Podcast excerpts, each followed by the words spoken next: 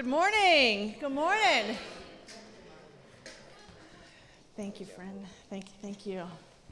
I do want to say that the uh, song we just sang um, is exactly in line with tonight's message. I'm just blown away when the Lord does that. I'm, I'm, I, I, I have heard that song before. I didn't recognize it when I, um, when I first heard, when I saw the title, and I'm, I'm listening to it and singing, and thinking, wow, Jesus, you're talking to us. It's exactly in line with where we're going tonight. So I, I share that to say, I feel like God has already made clear, like He is in charge of this thing. He's going to do something good. He's going to do something really good in our lives this weekend. So I'm thrilled to be here with you guys. I want to take a few minutes this morning and introduce myself. I know I met some of you at SALT. How many of you guys were at SALT in January? Good number of you. And, uh, but I want to take a few minutes to introduce myself this morning. We're going to do a few things uh, this morning that's going to wrap up in your life group time. But I know that whenever I go somewhere, I have as much ministry among you as you allow me. Most of you guys have never met me, you don't know me. I want to give you a little bit of my window into of, of a window into my backstory with Jesus to allow, hopefully, to build some relational trust with you guys so that when we go over the course of the rest of this weekend, you'll allow me to speak into your lives. Is that cool? Is that, is that a good thing? I, um, I, I, guess I would start when I tell people my story. I always start in, by telling them that when I was growing up, the last thing I would I ever thought I would be when I was growing up was a follower of Jesus. I come from the kind of family that maybe some of you come from. I come from, you know, just a good family that uh, my parents loved me. They gave me the best of everything they could. Mom and dad were the kind of people who were just like incredibly hard workers. My dad left his house when he was 18 years old. He had $5 that he borrowed from his sister. That's all he had in his entire life. And somehow he, dad just made it work. He was one of those hardworking guys. I remember he said that he went and um, he needed to get a, um, an apartment, but he had no job and he had $5. And the guy was like, You're crazy. Why would I rent you an apartment? You've got $5 and no job. And dad said, I will get a job right away. I will never, ever, ever be late if you'll just give me this chance. And the guy's like, I don't know why. This is crazy, but I'm to give you a chance. And sure enough, man, dad went out there, got a job, never, ever, ever was late. He was just kind of that kind of guy. Mom got started in the business world at the time when um, it just a lot of times where women weren't necessarily seen in a very high regard in, in the business world, and mom just made it work. So I come from those kind of parents who are just crazy hard workers, really did the best they could, um, raised me the best they could, but mom and dad didn't know Jesus when I was growing up. So the only hope that mom and dad could offer to me was hope in me. Have you ever tried living with hope and nothing past you? Have you ever tried living life kind of on your own? Even if you were raised in the church, have you ever tried living life? I think I'm going to try to do it my way.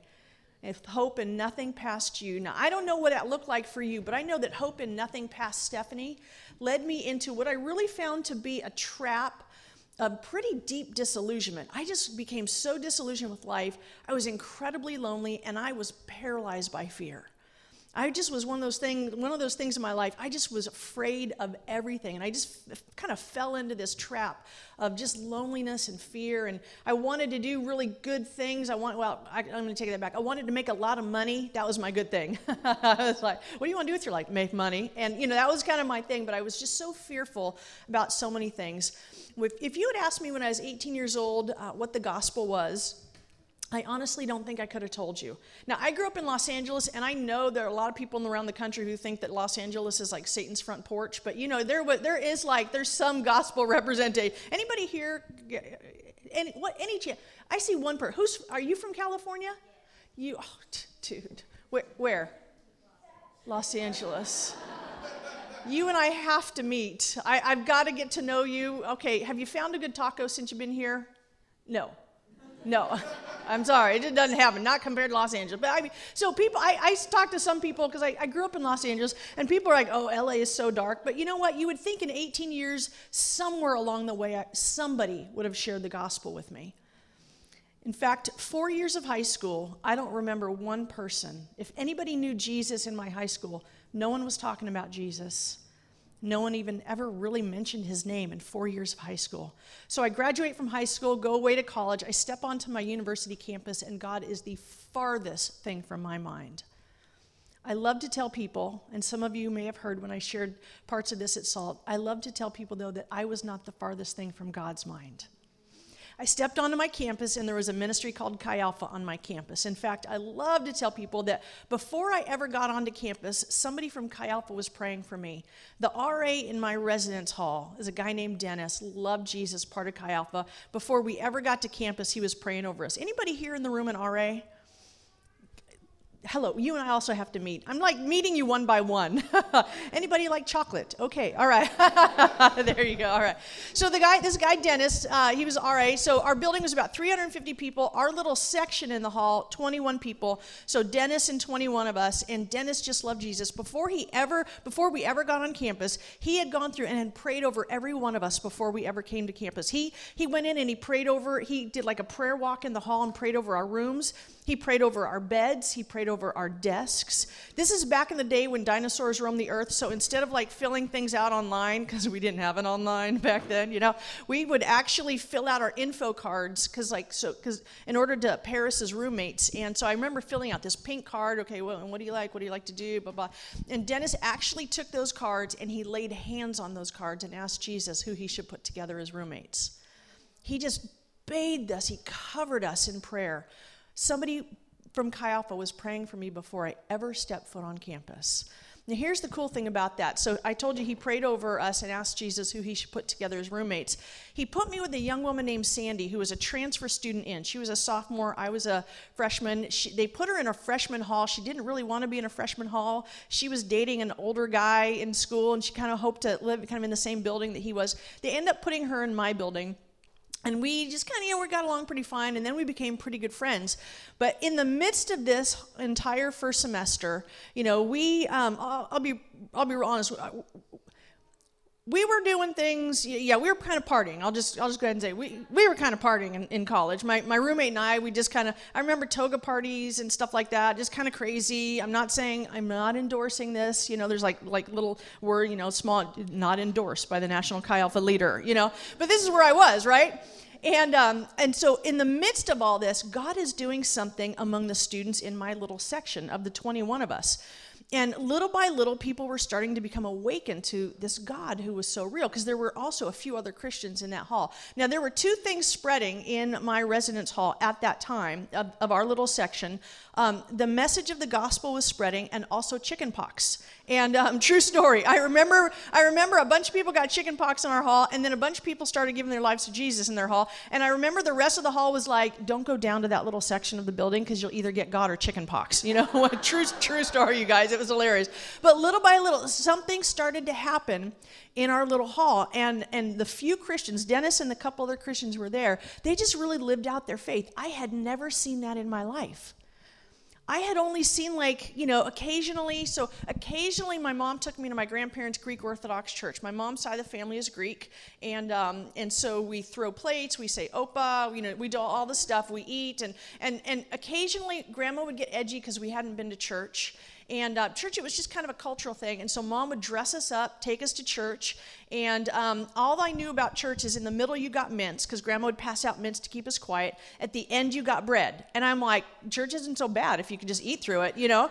And, and so that's really all I knew about church. Most of the service was in Greek, and we didn't speak Greek in my generation. The only Greek happening in our family was when grandma and grandpa were fighting, and those were not words you're going to hear in church. You know what I'm saying? And so that's the only Greek that we that we got. And so most of the service is in Greek. I'm I'm a kid. It doesn't mean anything to me at that point. So I fast forward to go to college. and I start seeing people my age who have this great, great love for Jesus. And I'm like, this is interesting. I don't know what to do with it. They would talk about their, what they viewed and what they felt was a biblical view of sex. And I'm like, that's very odd. You know? I was like, I, I just had never heard anything like that.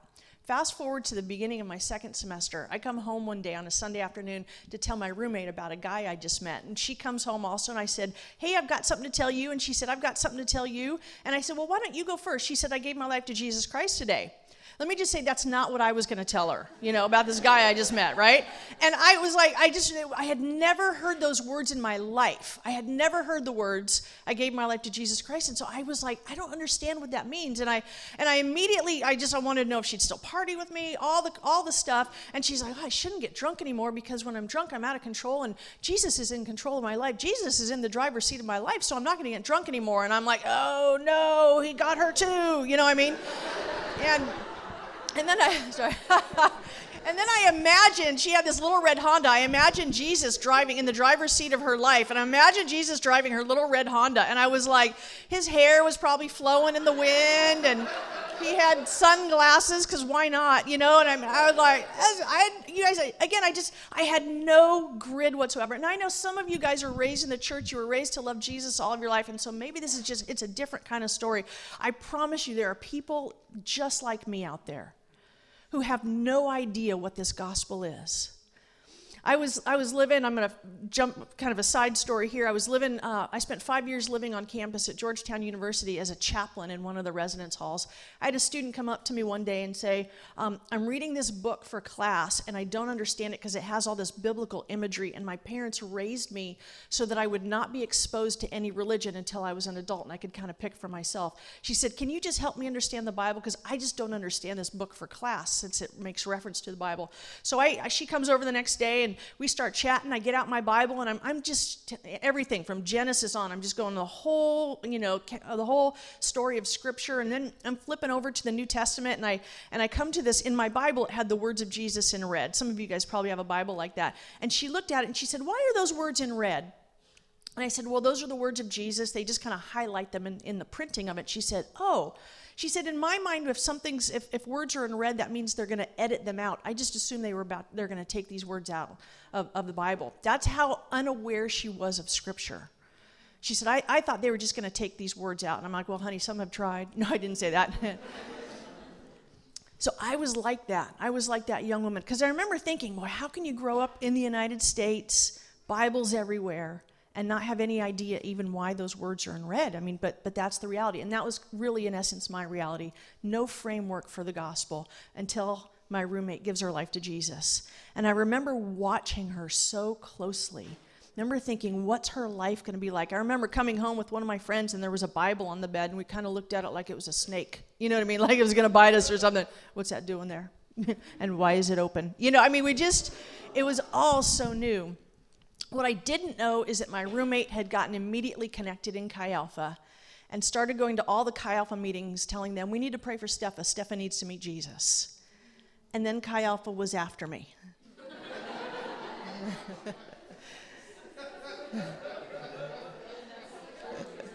Some of you have that look like that's why I'm here. Chi Alpha was after me, know? I actually saw some people nod their heads. you guys, the students of Chi Alpha did three things for me. They loved me. They showed me the life of Jesus reflected through their lives. I, am serious, I just really hadn't seen that. And they prayed. They prayed. They knew how to pray. These students knew how to pray you into the kingdom. They knew how you they knew how to pray you right into the love of Jesus. You know what I'm saying? They loved me, they showed me the life of Jesus, and they prayed. I thought they were very interesting, but I was still, you know, I, I was like, I was like, I don't know, why do they got to be so into God? You know, that's really where I was. I mean, I was just kind of this rational person, like, oh, I think maybe they just need some balance in their life. I was thinking all of these thoughts, and and everywhere I would go on campus, because we had kind of a small campus, we had 3,600 undergrads, so you just bumped into people all over the place. Everywhere I went, those Christians were out there. I would walk, you know, I'd be like, okay, well, oh, oh there's another one. Oh, oh my goodness, they're everywhere. And I, I just didn't know where to go and they were everywhere. And so the campus pastor at the time was a guy named Sean Smith. I don't know if you've ever heard Sean. He, he speaks sometimes. Uh, Sean was the he was our he was our Chi Alpha campus pastor, and he would be we'd have um, a uh, like a contact table in the middle of campus in the student union area. And I would I remember every time I'd go by there, Sean would put his arm around me. Now, good one arm side hug. Don't get me wrong. What you know? And he would hug me, and he would say, "Stepha, we love you. Come to Chi Alpha." And I'd come up with every reason in the world why I was busy that day, night, morning, afternoon, whatever it was, whatever he was inviting me to. I was busy. I got to wash my cat, you know, and um, I got to get a cat so I can wash him, you know, and and so I finally got to the point where where I would be like, okay, I got to go to class, and I had to go through the student union. I was like, Sean's going to be there, and so I would start going all the way around campus, the long way around campus, to avoid the Christians. Hello, is that all right to say out loud? I would go all the way around, you guys, but they just kept loving me, just kept showing me Jesus just kept praying for me. I like to say that they persisted when I resisted. And they loved me for over three years. Three years because I'm a little hard headed, But three years, beginning of my senior year, is when the Lord finally won my heart. Um, I actually I ended up getting a job on campus that I look now and I'm like I was totally not qualified for it, but I can see how God set me up because the staff advisor and her husband ended up being best friends with the guy who had been my RA three years earlier. How's that for a setup? Like there's no way anybody but God could have done that one, right? I ended up going to the church that a lot of the Chi Alpha students went to one night, and I was sitting in the back with my friend, and uh, a guy was preaching, and he invited people to give their lives to Jesus. And my friend turned to me and said, Are you ready? And I don't know how to describe it, but I, I, the, way I, the way I tell people is I felt like something reached inside of me and shook something loose on the inside. And it's like I heard God whisper to me, He said, Stephanie, I want all of you. I don't want 90%. I don't want 99. I just, I want all of you. And I turned to my friend and said, Yes, I'm ready. Yes, I want this Jesus. It was October 15th. I remember that. It was a Sunday night. coming up on my spiritual birthday in a couple weeks. I didn't know what it meant to give God 90 or 90 or 99 or 100%. You know, how many of you guys have got that all figured out? You've got, you all know you, you should be up here with the microphone, right? Yeah, I didn't know what that meant. I, I just knew God had called me to give him all of me. And, and if you were at SALT, you heard this, but I think it bears repeating. I, um, you know, I, I realized later when I said, Yes, God, you can have all of me, I realized how reasonable and how loving it is for God to ask us of everything. It's, it's really, really reasonable because I, here's the thing Jesus never asked us to give something that he didn't already give. When he asked me for all of me, he's not like, I want you to give all of me, you know, I want you to give all of yourself to me and you only have part of me. I mean, Jesus didn't offer only part of himself to us. I, I always love to say, you know, when, when the Lord died, I mean, again, I don't know everybody in the room, so I don't know if this is a new story for you, but when Jesus died on the cross for our sins, aren't you glad that he didn't die like 90%? You know what I'm saying? Like, or, you know, and I've said this before, it's kind of fun to say, but like, when Jesus died for our sins, like, he didn't take the easy way out. Like, he didn't die in his sleep for our sins. You know what I mean? He didn't die a peaceful death for our, he didn't get hit by a camel for our sins. You know what I'm saying? Like, and he didn't like fall off a cliff for our sins. Like, he really genuinely died the most gruesome, horrible death known to man. Like, he went all in. And when he went all in, he didn't die for like 90% of my sin or yours. He didn't die for 99%, leaving the 1% that you may be most ashamed about. He died for that one too. That one, that one went to the cross too. That one that kind of hangs over you, that one that you're not really sure you could be forgiven for, that one that you wonder if it's going to catch up to you. He died for that one too. He went all in. So it was so reasonable for him to ask me to give him everything, give him my whole life. It was also loving because I, I know He knows that you and I could never be satisfied with giving God only part of our heart. You know, I mean, I don't know. Some of you may have tried that. I think at times it's easy to get a little complacent where we feel like maybe I'm only giving part of my heart. But it's just, we, I think those of us who have walked with Jesus for a while, we know that's just a terrible way to go. It's a terrible way to live. It's terrible to be like, you know, feet on one foot on both sides going, which way am I going to go? He knows us well enough to know that He's like, I love you enough that I know you'll never be satisfied doing this thing like part way, just playing a game. So give me your whole heart. You know, we, we get that when it comes to something like a wedding. Ladies, how would you feel if you, you know, dressed up in, in the, your beautiful dress and you walk down the aisle and you get to the, you know, you get to the altar and you guys are doing your vows and you share your vows and then the man that you're standing there looking at and we're getting ready to spend the rest of your life with says, I promise to love, honor, and cherish you when I feel like it.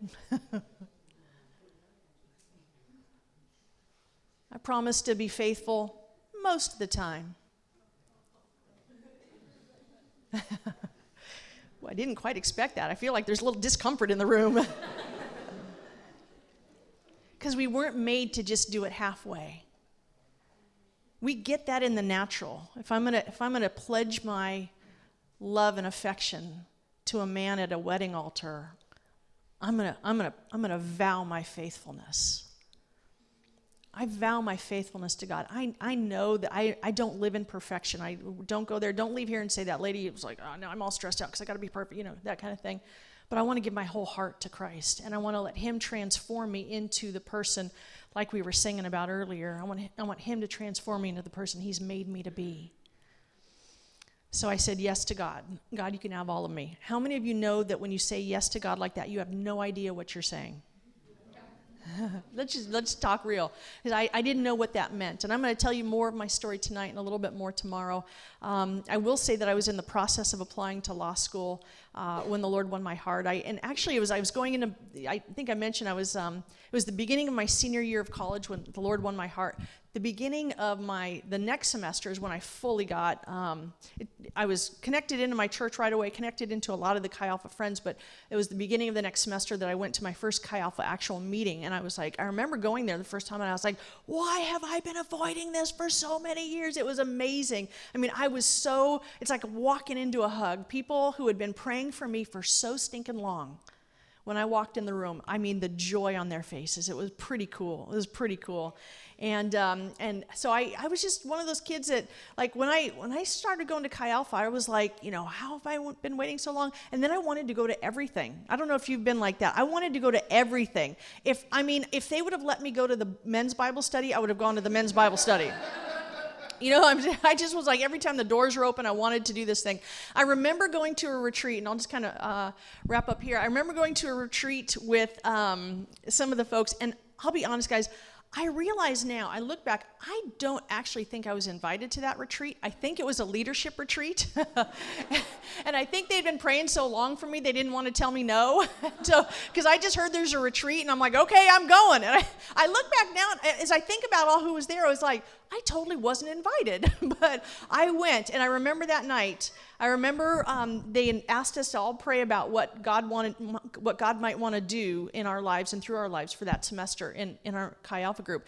And I remember kneeling down on the floor, just kind of up, up against a chair. And as I knelt down, God spoke something to me so unbelievably clearly that it changed the rest of my life.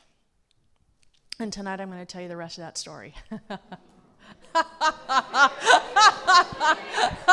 so I will leave you there. Tonight, um, I feel betrayed. You're like, well, if you were trying to build some relational trust, you just lost it, lady. That's awesome. I will tell you the rest of my story tonight and a little bit more tomorrow. Um, tonight, I, I, I, do trust that you guys will be ready to go deep. Um, I do trust that you will be ready to let God go deep in your hearts and your mind, uh, your minds. Um, and then tomorrow we're going to have a little bit more fun as we think about heading back onto our campuses. Um, I do want to come back to that one thing though, and then um, I'm going to invite my friend Taylor up in a moment, and then we're going to do some questions for for life group. Life group, but I do want to circle back to that what I said a few minutes ago. Um, I, during worship, I, I, did feel like just a, a, little prompting. Like there are some folks who who do feel like there's that one percent that still nags at them, or that they they can't outrun. That one percent of shame that you've been trying to outrun for a long time, and it's it's exhausting. It's it's really tiring, and I, I do feel like the Lord wants to revisit that for a moment and uh, encourage you, remind you um, set you free from that. Um, I do get that there are a lot of times there are consequences to what we do. There's, you know, I mean, gosh, you can't spend four minutes in the news these days without seeing all kinds of consequences. Um, but that's different than living under the bondage of shame when you know the forgiveness of Jesus. And um, so I'm going to ask you guys in a moment, we're just going to pray. This is not a big, long, extended prayer, but I'm going to ask you to put your hand on your heart um, just as a point of contact, just as a reminder that Jesus, uh, by his Spirit, he wants to come close. Like he's here, there's no question he's here. But sometimes I do this just like a point of access. God, I, I, I just, the deepest place of my heart, that's where I want you to have access. And, and um, I'm going to pray, and however within your own heart and mind, um, if there's something I'm praying that just kind of, yes, that's me, then just go ahead and dialogue with the Lord. But um, Father, we we do. We want you to have access to the deepest places of our hearts and our minds, God. God, I often imagine my heart like um, chambers or rooms. Um, and God, I, I, just want you to have access into every door. um, I don't want to leave any door locked. I don't want to. Um, I don't want to try to put a barricade and say no, not that. And Lord, I, I just want I want you to have access. You're um, you know me, you know us well enough, and you are gentle enough that you don't you're not looking to break down doors. But God, it's more like I see you um, taking us each by the hand and saying, okay, let's let's explore this room now. Let's explore this room and why there's shame in there. Let's explore this room and why there's some guilt in there. Let's explore this room. See why you're trying to outrun some stuff that's just making you tired. God, I pray for my friends here, for the ones who may feel like that, that they'd be able to invite you in. Let you bring light where there's darkness. Let you bring freedom where there's shame. Let you bring forgiveness. Um, and I do pray that out of this, the deepest places of our hearts would become more and more free as we give you all of our hearts today. Lord, I pray that the joy of forgiveness, the joy of freedom would begin to well up in them, that they would know, um, yeah, there's nothing that causes you to cringe away. In fact, God, you lean in, you press in, and you do that for our, our good and for your glory. So I pray a blessing on my friends today. Lord, I pray that for the rest of our time here this weekend, God, you would whisper things to us that clearly come from you. Things we're not um, just trying to manufacture or whatever. Um, just those little whispers that come that we know, wow, God just God just encouraged me today. God set me free today. God convicted me today. God challenged me today. God called me to something new today. I pray that over the course of the time, Lord, and whether that's during life group time or whether that's during uh, playtime or rest time uh, or whatever time, Lord, I know you can speak above and beyond all of our circumstances, and I ask you to do that in the name of Jesus. And everyone said, Amen, amen, amen, amen. I would encourage you guys if the Lord did something, um, yeah, if there was an area of freedom from shame or something, share that with somebody if you if you feel like you can do that. Um, there's something about walking together, and there's something about recognizing the work that God did um, in us that when we share it with somebody, that's pretty powerful. Um, so, anyway, I want to invite my friend Taylor up here for a moment. Come on up, Taylor, and then we're going to get into some life group questions. Taylor, I have the great, great pleasure of working with Taylor.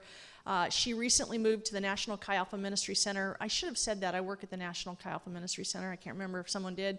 Um, I live in Springfield, and I'll tell you more about that later. Um, but Taylor recently moved uh, in May and was a student at West Virginia University. I asked her to share a little bit of her story because she has lived more recently in where you guys are in a lot of stuff. I don't know if you know, there's a little bit of an age difference in here.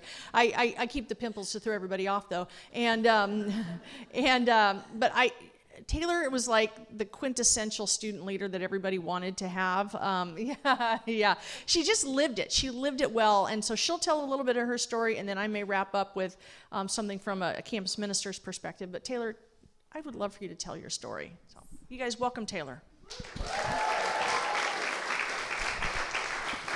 Thank you, guys. It is so much fun to be here with y'all. Y'all are a fun group.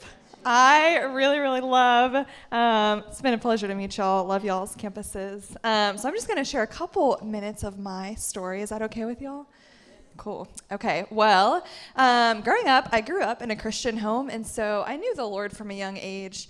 Um, wanted to serve the Lord, and when I graduated high school, when it came time to start looking at colleges, I wanted to reach my campus for Jesus. I wanted to go to a place where I could be an effective witness for Jesus. And so I began to pray, began to take the SAT and ACT and all that and apply to different colleges. And I basically narrowed it down to two schools. One was a small private Christian school, and the other was the number one party school in America, aka West Virginia University. And I applied to that one as a safety school because this little Christian school, um, I decided to go to school for pharmacy didn't really know what I wanted to do, but my family, they're all pharmacists, so I thought, well, hopefully I'll be able to make it in the field. And so I was pretty set on this little Christian school, but I applied to West Virginia University just in case I didn't get in there. And from the moment I applied, I felt like the Lord was leading me to go to West Virginia. And I was like, well, that's weird because it's a huge party school. Um, I did know about Chi Alpha, but there was no Chi Alpha at all at West Virginia. Um, but I felt so strongly that I was supposed to go there. And I told my parents that a couple months before I graduated, and they were like, "Mm, no, you're not going to go to the number one party school. Sorry. Don't think you heard the Lord right. Try again. We'll have this conversation later. But I knew that I heard the Lord. And so I eventually went back and I said, Mom, I think I'm supposed to go to West Virginia. And she was like, All right, we'll get you ready to go to WVU. So, what I thought was going to happen is I was going to roll up there and change some people in my dorm for Jesus, and like revival was going to break out or something. And that's not what happened. I moved into my dorm in August and I searched high and low for a Bible study or just some kind of Christian group that I can join, and I came up with nothing. So here I am. It's probably around this time of year, like late September, early October. I have very few friends um, no Christian group. I really hadn't told anybody about Jesus. And I was like, Jesus, what am I doing here? I know you've called me here, but I see nothing. And I was frustrated and I was starting to get bitter. But the really cool part about this story is that um, I didn't have a car when I was a freshman any freshman without cars. You can't have a car on campus. And it was a little bit of a struggle. So the only way I could get to church was there was a family living near my campus, and they would drive about 20 minutes outside of the city to go to church every Sunday. So I ended up getting hooked up with them. They would come pick me up from my dorm and take me to church. And while I was at this church, the pastor um, that led a Sunday school class was telling me, Taylor, there's going to be a Chi Alpha group coming to West Virginia. There's missionaries, they are kind of on the way, but I didn't really see anything, so it's like I'll take that with a grain of salt. Um, so I, I knew that there might be something coming, but I decided to transfer. I kind of gave up hope because it's like it could be years before a Chi Alpha group comes, and I just I don't see anything happening.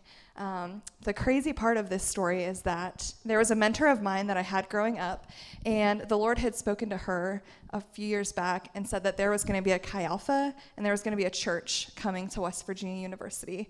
And so when I started to feel discouraged and I wanted to transfer, um, she would actually come pick me up from my dorm because she lived in the area, and she would take me back to her house and she would say, Taylor, the Lord has spoken to me, and He told me there's going to be a Chi Alpha and there's going to be a church coming, and we have to continue to pray. And so I have this mentor of mine telling me this. I have this pastor at my church telling me that there's going to be a church coming in at Chi Alpha. But I was like, okay, maybe you guys have more faith than I do, but I just see myself every Friday night sitting alone in my dorm.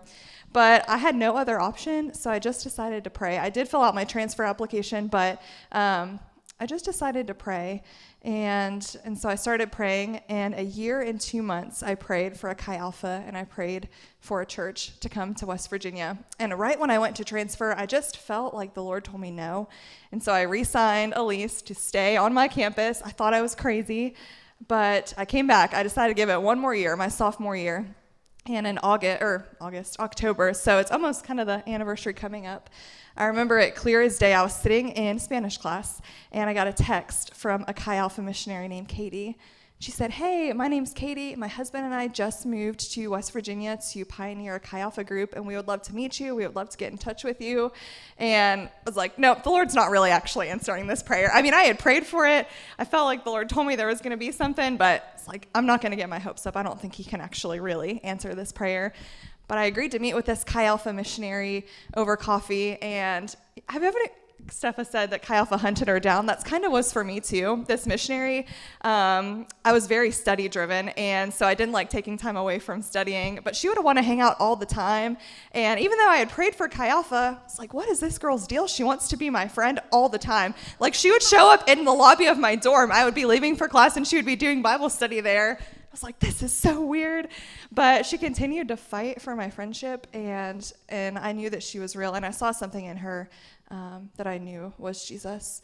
And so I said, Lord, I had kind of maybe started to find a Bible study in my dorm, but the Lord told me, I want you to leave that, and I want you to partner with this uh, missionary couple to start Chi Alpha. So I said, okay, I'll do it. And long story short, I ended up partnering with this missionary couple. Eventually, they had a couple more people move up and join their team. Um, I actually became the first student leader of our Chi Alpha. So in the beginning of Chi Alpha, it was the two missionaries and me, and that was Chi Alpha at West Virginia. And I went through the class to become a life group leader, and it was just me and the campus pastor, so no pressure. Anyone that's ever been through that class, when they ask you the hard questions, it was just me and the campus pastor, no other group to help me answer those questions. But um, I just I said yes to the Lord. Um, ended up becoming a life group leader. I was the first student life group leader for a year, um, and since then our Chi Alpha has been active for five years now, and the Lord has just blessed it. There's um, a ton of students involved. Um, I think this year we have like somewhere around 60 leaders. Not that like numbers are important, but just to show that the Lord blesses obedience and the Lord blesses when you say yes. And so when it came time for me to graduate, um, I was Chi Alpha all the way through. Chi Alpha started my sophomore year. Um, I was a super senior because it happens sometimes. It's not the end of the world if it does to you. Um, and during my super senior year, the Lord told me, I want you to give a year with Chi Alpha, give a year back to your campus. But we didn't have a give a year program. So I was like, well, I'm the first at everything else. I might as well be the first one to give a year too. Why not? And um, decided to give a year back to my campus. And after I said yes, the Lord actually called two other students. And this past year, we gave a year back to West Virginia and kind of got to help the internship going. Um, and now I'm working at the National Chi Alpha Ministry Center. I get to work with amazing people like Steffa, and I love it. Um, but I say all that of my story to say I am not special. I'm kind of awkward and I'm pretty quiet, and and Jesus uses people like that and so just be encouraged. Like I think most of my life, even through college, I kind of felt like second string. Um, even in church, sometimes I was like, well, there's people that are talented, they can speak and they can worship, but I'm pretty just to myself, and I don't really know if the Lord uses people like me, but He does. And and if you just say yes to the next thing that Jesus puts in front of you, um, He can use you like that too. And I think the last thing I want to say, when we were driving up, I told Steph this. Um, serving Jesus in college is really hard. I was just there. I've only graduated in 2017, so I'm not that far away from college. Um, and I remember coming to fall retreat as a Chi Alpha student um, and as a life group leader. And it was kind of during the time of year when school was picking up and it was getting real and tests were starting. And I remember feeling overwhelmed and driving up to so many retreats um, with Chi Alpha through the years, thinking, Jesus, I need you to meet me here, or I don't know what I am going to do. Um, and he always did. And so I guess just be encouraged. Um, even this morning, if you're like, well, I didn't really feel it, um, Jesus wants to meet you here this weekend. And I saw him do it for me. Um, and he promises that when we draw close to him, he's going to draw close to us. And so I'm excited. I think that the Lord's up to some cool things this weekend. So thanks for letting me share my story. I love to meet y'all. And yeah. Here's, come here for a second. So, okay, so Taylor raised raised to love Jesus since how old were you?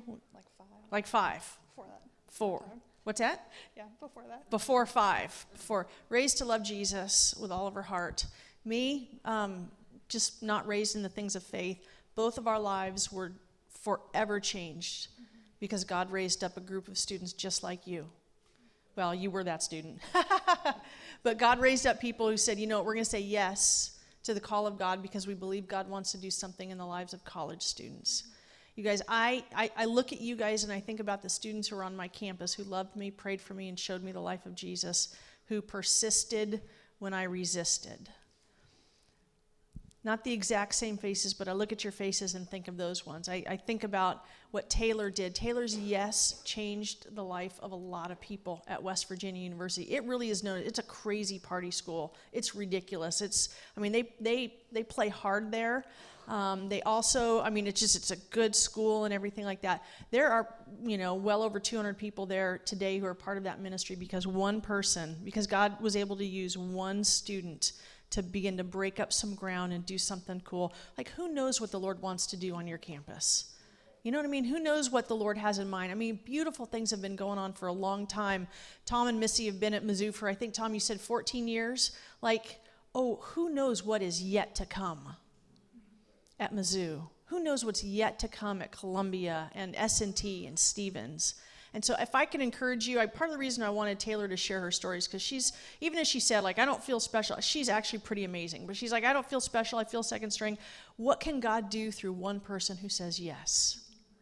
And then what can God do as you all together say yes? Amen? Amen? Amen. Thanks, Taylor. Thanks so much. All right, we're going to do a few um, life group um, life group uh, questions. I want to kind of talk them through with you a little bit. And then I think, you, are, Tom, is there instructions for them to go, or am I just wrapping it up and letting that, or maybe Angela, somebody?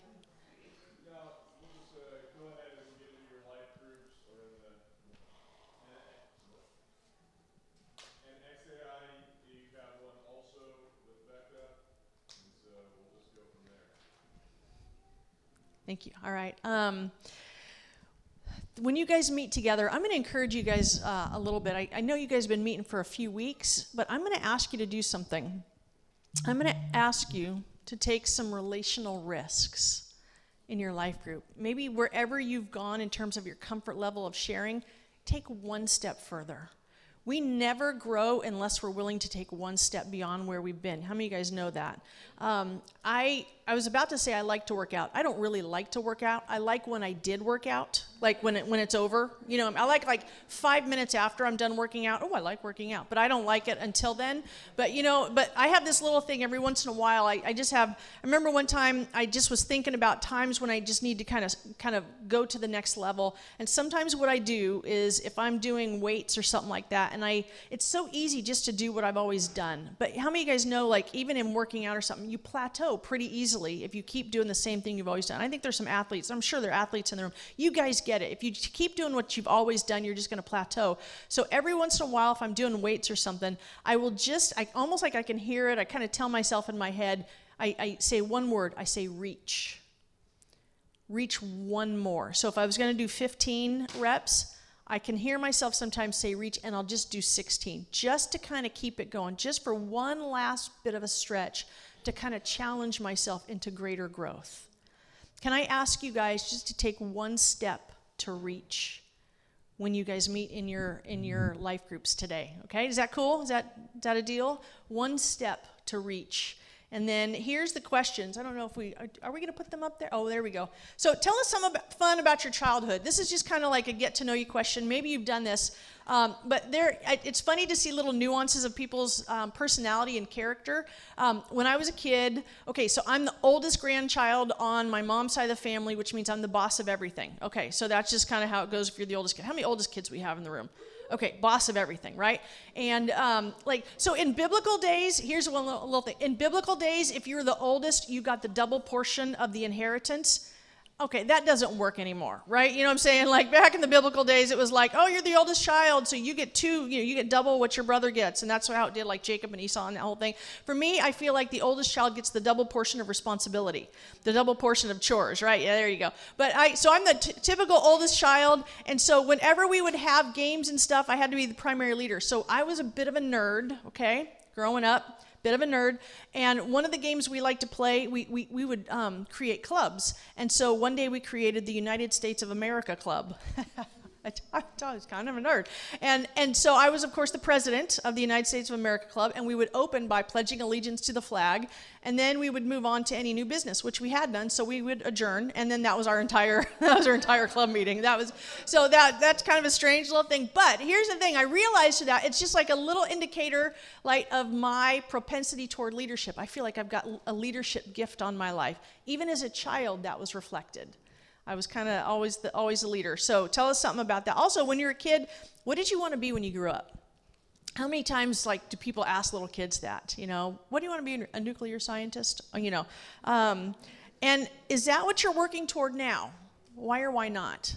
It'd be interesting if you guys could go a little deeper. Like, yeah, I always wanted to be, like, for me, I, I actually went into college as a biology major, and it wasn't until I was in biology that I realized how bad I am at science. you know what I mean? Like, they would tell you um, to look on the slide, look through the microscope, find the amoeba and draw it and i would look and it would i was like it's not there and, and then my lab partner would look and, and my lab was like it was right there and i'd look and i'd be like nope it moved i mean i could never ever and then it was somewhere in that process i thought maybe science isn't my you know what should be my major. You know it was a little bit of a self-awareness a little bit of a disillusionment thing but um, that was part of my story with um, what i wanted to be when i grew up. Uh, another one what characteristic of god do you find yourself most grateful for? That would that'll be fun. Is there a prayer that you find that you pray often kind of a cool thing to identify. And then this last one, I want to give you um, a little bit of, of, understanding. There's a word we're going to look at. It's it's we're not going to spend a lot of time on it tonight. We're going to look at Luke chapter one, and there's a word in there. It says the Holy Spirit will overshadow you. That word overshadow. Anybody ever hear that word? You probably, if you've made any laps around Scripture, you probably heard that word before. It says the Holy Spirit will overshadow you. That word um, is a New Testament word that's used five times uh, it, in New Testament. That makes sense.